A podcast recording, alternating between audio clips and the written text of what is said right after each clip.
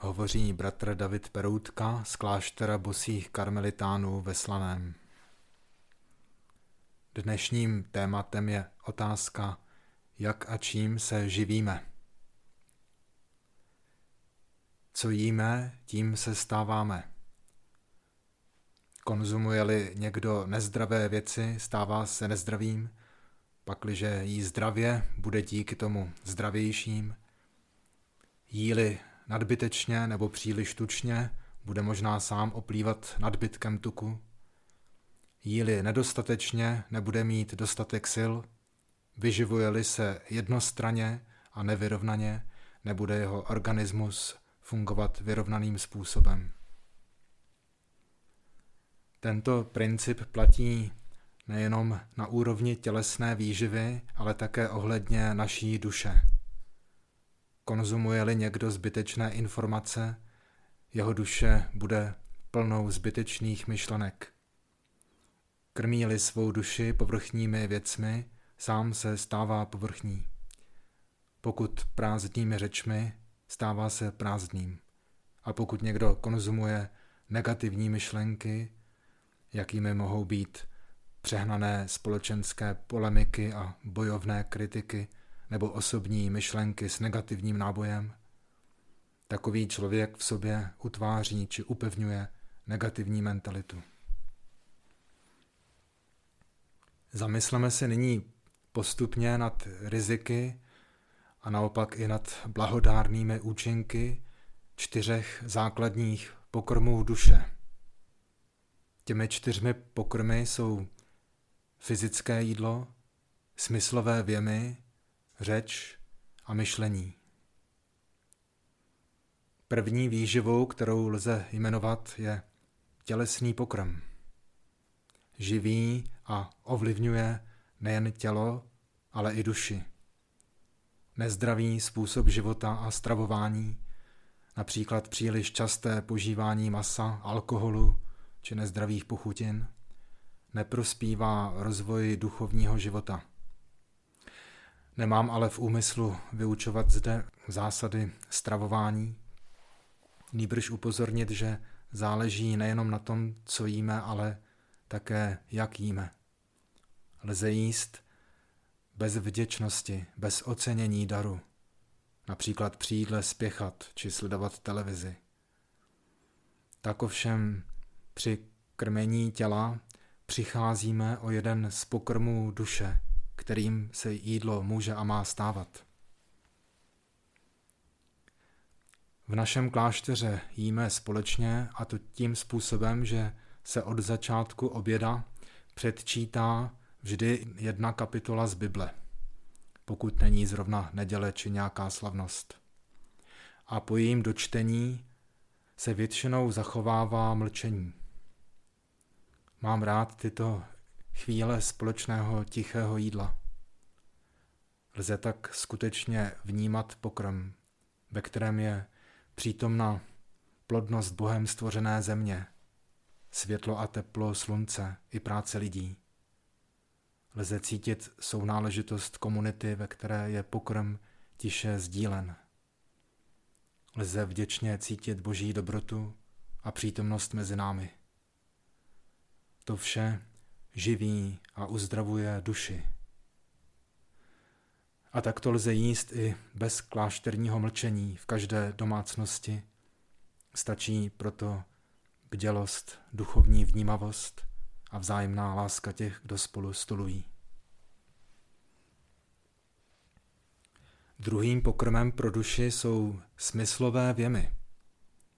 Existují věmy rozptilující duši. Existují věmy otupující duši.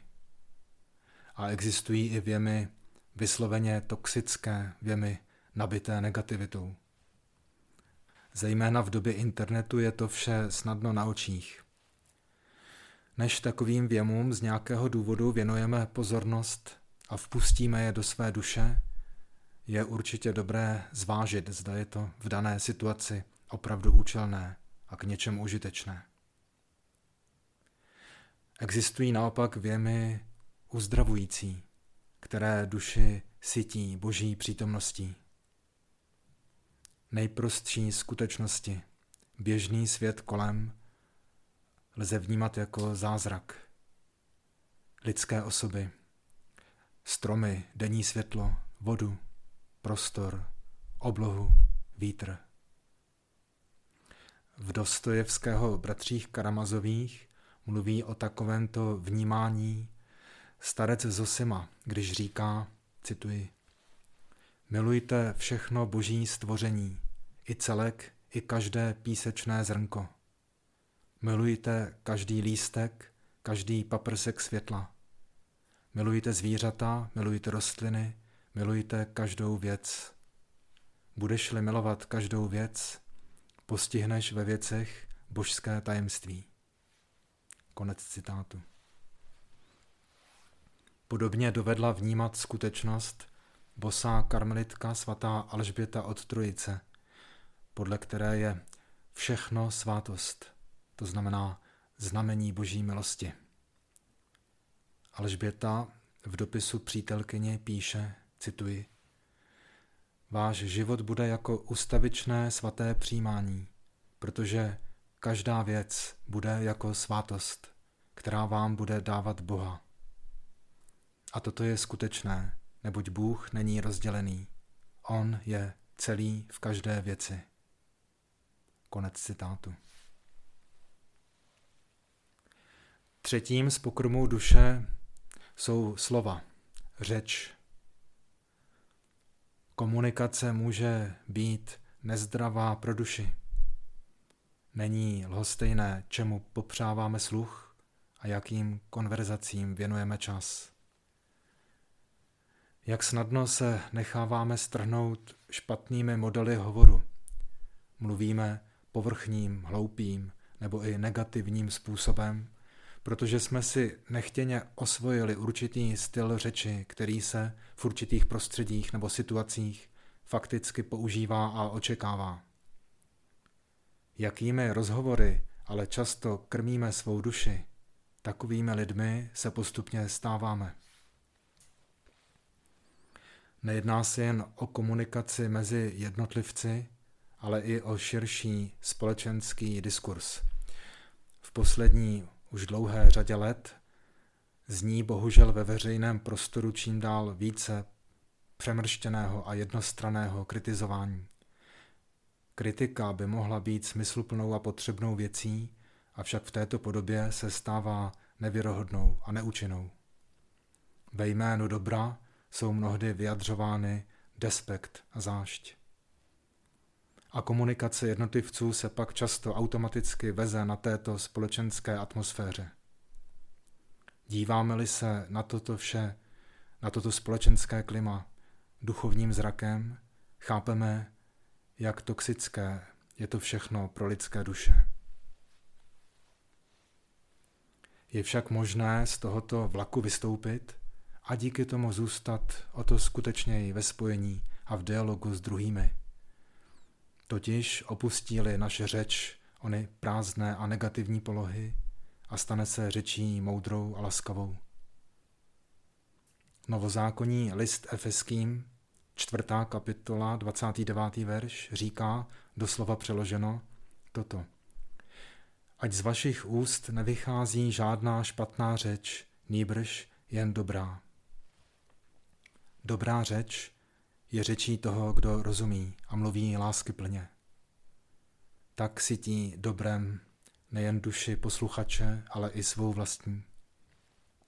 A je-li duše živena dobrem, stává se dobrou. Nejčastějším ze všech pokrmů duše je ale pokrm čtvrtý a tím jsou naše vlastní myšlenky. Negativní myšlenky jsou špatnou výživou duše. Mnohdy je v sobě doslova přežvikujeme. Lidé například znovu a znovu myslí na utrpěné křivdy, znovu a znovu je tak polikají. Jiní víc než je zdrávo krmí svou duši úzkostmi či strachy z budoucnosti, přemýšlejí o budoucnu více než je užitečné, než je funkční anebo v sobě živí nespokojené myšlenky, ohledně současné situace. Hněv, smutek, pocity marnosti či beznaděje. Těmito všemi způsoby je duše naplňována bolestí, frustrací, stresem.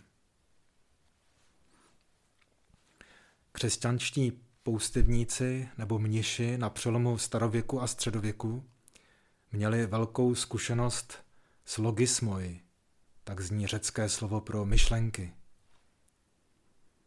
Tito lidé odešli z měst do pustiny, aby tak zažívali méně svodů ohrožujících duchovní život, ale na poušti zjistili, že na místo útoků zvenčí zažívají útoky přicházející ze jejich vlastního nitra, myšlenky. Proto se staří mniši systematicky učili na každý typ špatných myšlenek použít jako protijed nějakou myšlenku dobrou, například vhodný citát z Bible. Později byl však tento systém zjednodušen. Zkušenost mnichy naučila, že Ježíšovo jméno, které mysl vzývá, je lékem univerzálním, platí na všechny typy špatných myšlenek. Tak se v oblasti východního křesťanství zrodil zvyk neustále dnem i nocí vzývat Ježíšovo svaté jméno při práci odpočinku, spojovat je se svým dechem, s lukotem svého srdce. Říká se tomu modlitba Ježíšova. Ježíšovo jméno sytí naší duši, naplňuje její hlad, léčí její nemoci, uzdravuje ji, projasňuje. Čím se živíme, tím se stáváme. Sytíme-li duši Ježíšovým jménem, stáváme se tím, čím je On. Christianus alter Christus, jak se říká, křesťan druhý Kristus. Ježíš nám, svým učedníkům, říká, vezměte a jeste, toto je mé tělo. Ustanovením eucharistické hostiny nás učí správně jíst, živit svou duši, nikoli toxickými pokrmy, ale boží láskou, která je nekonečným dobrem. Touto láskou se cítíme nejvíce v momentu, když přijímáme svátost těla Kristova, ale vzpomeňme si, co říká svatá Alžběta. Všechno je svátost. Pokud správným způsobem jím, vnímám, mluvím a myslím, vše má skutečně svátostnou povahu. Bůh všechno ve všem. Pokud správným způsobem jím, vnímám, mluvím a myslím, pak je má duše živena, naplňována a uzdravována boží láskou. Aby tak mohla sama být dobrem pro druhé, měla co nabídnout druhým. Podcast u Ambonu pro vás připravuje Fortna. Každé pondělí a pátek na Fortna EU a na Spotify.